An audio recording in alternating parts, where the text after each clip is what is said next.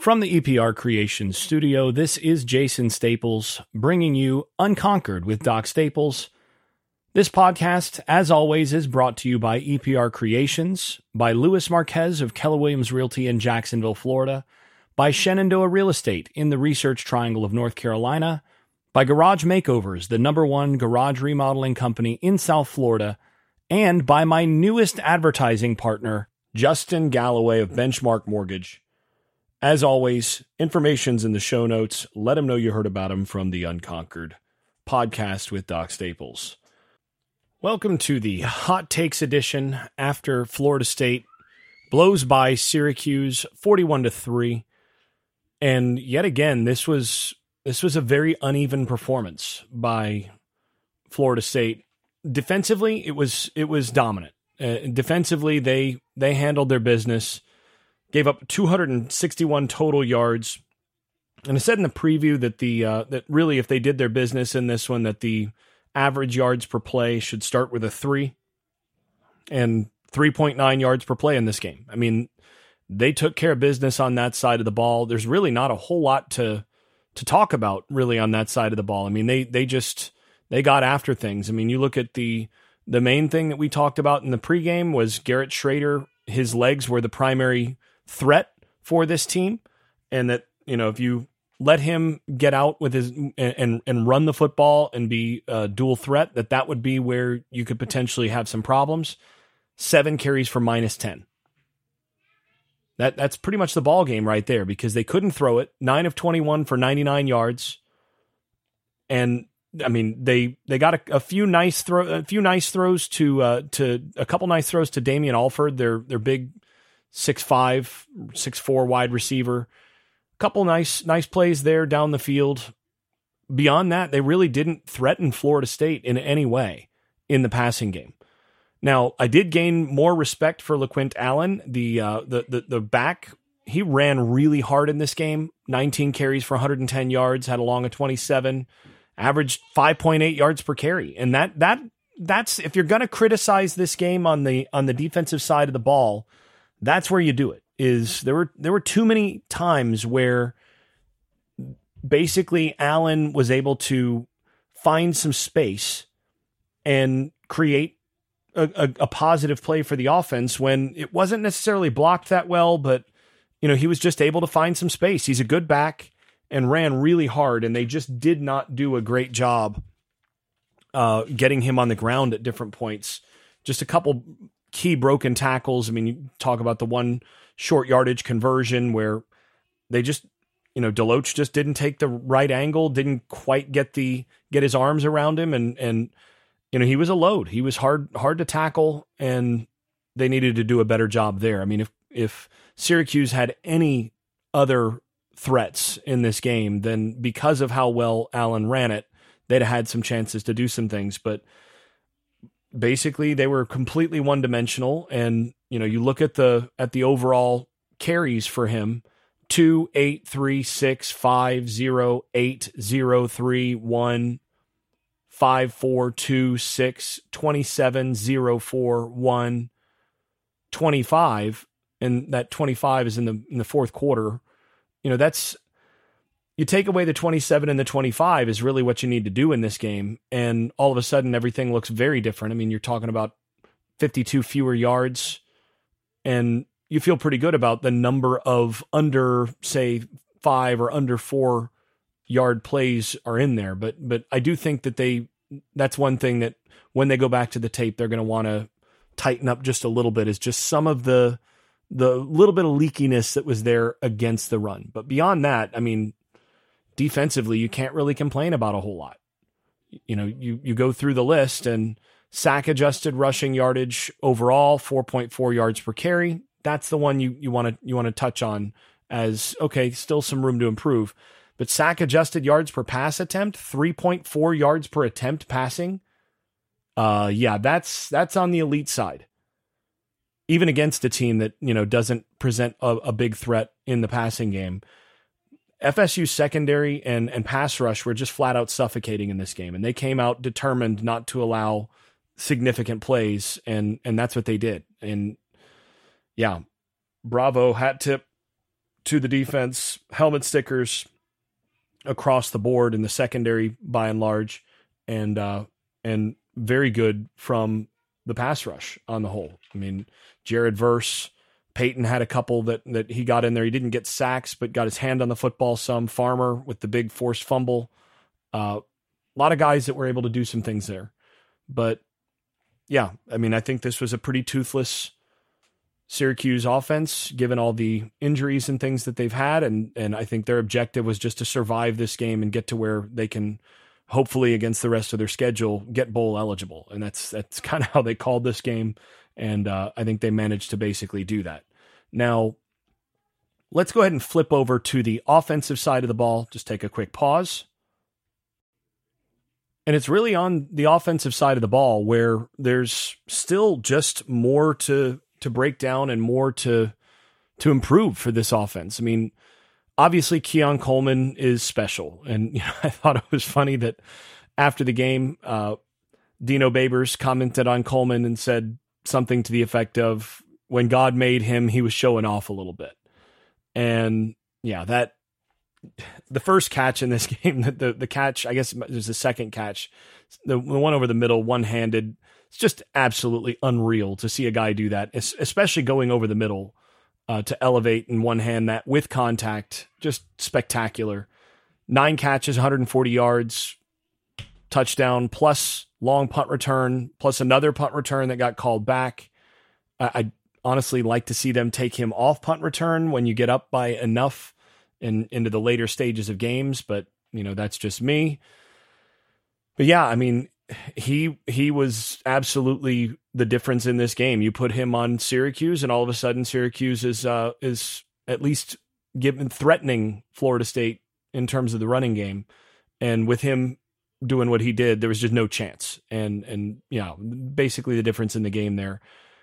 But as far as the rest of the offense, just they just could not seem uh, for for those of you who who've either driven a manual transmission car or have one of those cars where you you know you have the the plus and the minus there it's an automatic but you can kind of get it slid over and do the plus and the minus thing so you're you're sort of a quasi manual transmission this offense feels like it's just not getting out of second gear sometimes maybe into third gear but they just have not managed to figure out how to downshift and get that final acceleration and get up to speed so that they're driving smoothly.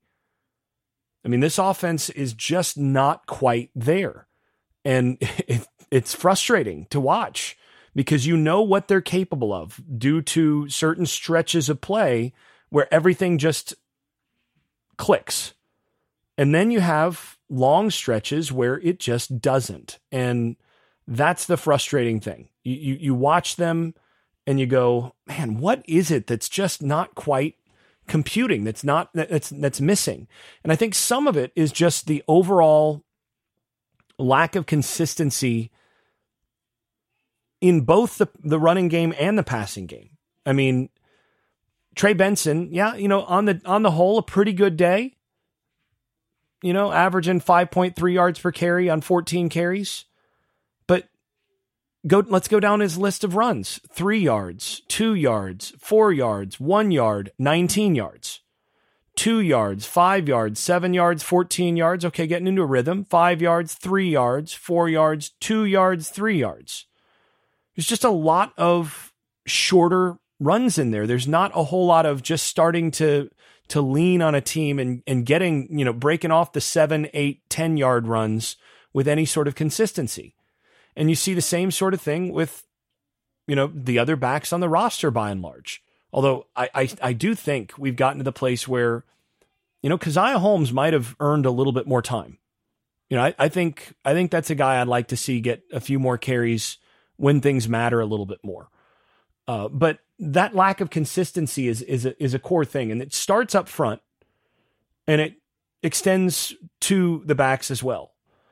Uh, the other thing is that when you when you look at the passing game, it's just a little bit too inconsistent. There's too, for one, there's too many drops. Jaheim Bell had one or two in this game. I think Coleman might have had one. Uh, there was at least one other one. I think they had four in the first half. And, you know, Trey Benson had three in this game, three drops. And you go, you know, one of them is a touchdown. It's it's just that, and I think drops have been an under underappreciated element of the story in terms of this offense not fully achieving its its goals or not fully getting to its expected level of of dominance and consistency on the season. They just have dropped too many balls. And then when they haven't dropped them, there's been just a few misses from from Travis. And I thought he was good overall on the day. I did find it sort of interesting that just as they were talking about the the re, you know how it, it didn't seem right that uh, that he's not as well regarded on NFL draft boards as some of the other high profile college quarterbacks. Just as they were talking about that, he airmailed a throw to the a short a quick out throw, short throw to the sideline. And it just had me thinking, well, that is case in point of why there is that difference right now. Is you know, your guys like Michael Penix or Drake Maye or Caleb Williams, that's a routine completion. And nothing is completely routine. And I think actually that's the way to think about it right now. That For this Florida State offense, nothing is completely routine yet to where you go, okay, they can just pitch and catch, and that's just easy stuff. Let's just, wow, that's just, they just make that look easy. And they just aren't quite there yet.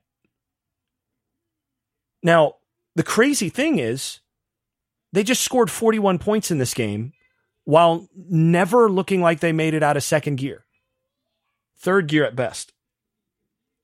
And while never making things look routine, it was just, they've got that many dudes. I mean, when Jaheim Bell caught the one, what, the 39 yarder that he had, and took off, I mean, he very nearly scored on that. And when he, when he caught that and took off, you could see like, wow, that guy is absolutely dynamic at that size.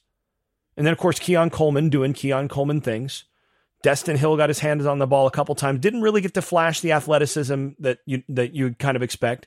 Darion Williamson with two catches for 23 yards, the 119 yarder. You could kind of see the acceleration and all of that at that size. Hykeem Williams Yeah, yeah. Well, we could talk about Hykeem Williams for a while now. Um, that that 44 yard touchdown definitely flashed why he was a five star prospect, didn't it? I mean, you you look at that guy on that play and you go, yeah, that that's what a dynamic young wide receiver looks like.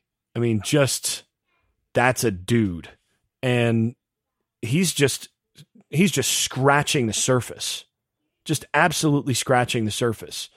But for a guy being, you know, six three, I think he's every bit of 215, might be 220 right now, and looking like that in the open field, just give him time. I mean, that's Andre Johnson type athleticism and size. And then, you know, Toafili with the long run. They just numerous playmakers, and that's not to mention also Travis finding ways to get you know get his his legs involved and and making a really really nice deep throw to to Coleman. I mean, there are all sorts of places where this this offense is just over and over again. They just have better players and they do it. And, you know, Mike Norvell markets this. This is an offense built for playmakers and they find ways to get the ball in the hand of their playmakers and give them chances to make big plays. And it is a big play offense where you see all that. Nevertheless, it's an offense where just a dose of a little bit more consistency, and this game's silly out of reach early. You know, it should have been, it was what, 17 to 3 at the at the half. It should have been 31 or 38 to 3. You had the one fumble recovery down inside the what, 6-yard line. You don't score. Have a couple opportunities to score. You get another trip down down in there and you don't score. And then you get another and you get stopped and, and kick a field goal. So I mean that's that's 31 to 31 to 3 at least where it should have been. If you just execute in a couple of those situations. And they just didn't execute. And that's where they are right now. You know, you get the Jaheim Bell run between the tackles, just not not you have multiple guys not making their block. You've got Bell kind of missing that a little bit. I think the play call itself is a little bit questionable. I think you could see Jordan Travis a little frustrated with that particular call. There's just a certain amount of disjointedness and inconsistency that's kind of baked in right now that they have to figure out. And they're going to be going against the defense this this next week. That's a pretty good one that you're going to have to actually play well to to have success against. That Duke defense is legitimately good. And you're going to have to execute better against them. But and and that's a Duke team that's really one of maybe 3 teams remaining on the schedule that you say okay, you know, that's a team that if everything goes right for them and you get a couple turnovers and and Florida State just continues to struggle with consistency and whatnot, that team could potentially beat them. Duke is one, Miami's another. And of course, Florida has enough talent that if everything gets put together and all that falls right, then sure, they could potentially do it. But yeah, I mean, they're going to have to find ways to get a little more consistent. And and I think that starts up front with the offensive line. I, you know, the most frustrating part of this game, of course, was Robert Scott coming in at left tackle toward the end of the of the first half, and then immediately getting beat on a three man rush and giving up the edge. And Jordan Travis got got dinged up. And you can't have that. You can't have that happening. And it's discouraging when you when you watch him. I mean, Robert Scott is clearly still not where he needs to be physically in order to to basically help this team the way that you would want. And that's been a significant loss on the season. I mean, coming into the season, you felt like you had really two high level starters with him and Bless Harris on, on, at the tackles, and then you could move Byers inside and be excellent across the board on the offensive line. And instead, one of your starting tackles is basically not able to go. He just is it's kind of a lost year for him so far. He's not physically ready, not able to not able to play.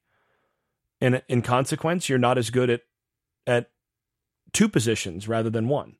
So yeah, I mean, I think that's a that's a, a factor you have to think about going forward.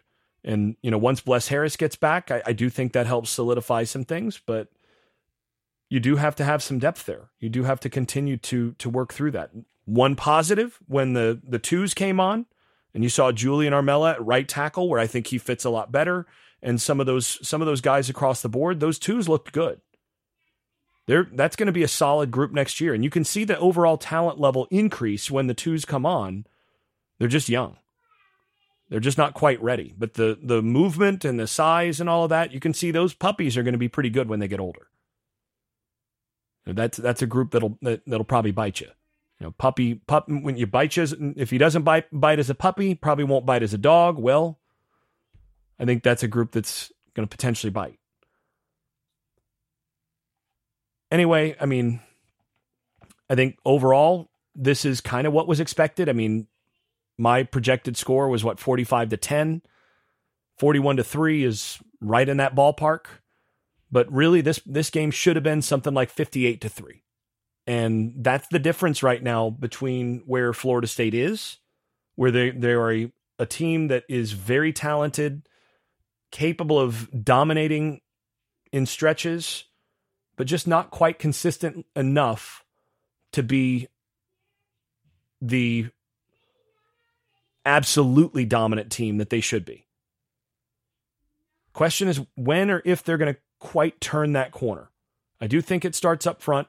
I think it continues down to more consistency in the passing game, and, and that means especially fewer drops from some of those core guys. Just too many drops that cost them first downs and drives. Deal with that stuff, and I think they're in a position to continue to move forward. But like I said, I mean, you get past Duke this week, and and you should you should be able to get past this Duke team this week. You get past Duke this week, and really it's the Miami game that is the only one that I think you really are playing a team that has the players to to challenge you unless you beat yourself. So there's a lot of opportunities left for this team to figure it out and gain the success to make things in the consistency to make enough look routine that when the big play isn't happening, they're still moving the football. I think right now this team is too big play dependent. That's what they're going to have to continue to build on and continue to work on is getting more consistent and getting to where they can make the the routine look routine with greater consistency. That is where they need to be. If I keep going on, I'm just going to keep harping on that. So I'm going to wrap here. Uh, because of the ACC network having the end zone view, this will be a really fun one to to go back and review once more. Uh, and I'll have more to talk about, I think, on the uh, Second Thoughts podcast with respect to that, and hopefully I can get a uh, I can get that isolated as well for some of the uh, the film session stuff that I'm going to be doing via Patreon this week. But uh, but yeah, lots to look forward to this week, and this is a team that's just got to be ready to play against a I think a legitimately good Duke team next week, and a team that defensively is better than than the last couple that you've played. All right, that'll do. Talk to you all in a couple days. If you've been enjoying this podcast, please leave a five star rating over at Apple Podcasts and wherever else you listen to podcasts. Post and repost episodes on social media and tell a friend. And if you haven't left a review in a while, do it again. It really does help the visibility of the podcast. Before we go, I'd also like to thank my advertising partners once more. That's EPR Creations, Luis Marquez of Keller Williams Realty in Jacksonville, Florida, Shenandoah Real Estate, in the Research Triangle of North Carolina, Garage Makeovers, the number one garage remodeling company in South Florida, and Justin Galloway of Benchmark Mortgage, serving Florida, Alabama, Tennessee, and Kentucky. You can also stop by the Unconquered shop at unconqueredpodcast.com where you can buy stickers, pins, magnets, t shirts, and other swag. And thanks also to all those supporters over at Patreon where I post video analysis and field questions for the podcast. I am especially grateful to those above the dynasty level. That is Andrew Garrett, Brian Leininger, Neil Cook, Casey Kidd, Chris Chartrand, Dave Blair, Hector Cartagena, Jack Horton, Jimmy Van, Jonathan Kennedy, Keith Cheney, Lee Caswell, Tyler Kashishke, Vince Calandra, and Bert Bertoldi. You all are far more generous than I deserve. I'm really grateful. Thanks to you all. This has been Unconquered with Doc Staples. I'm your host, Jason Staples. Thanks for listening and thanks for your support. I made this.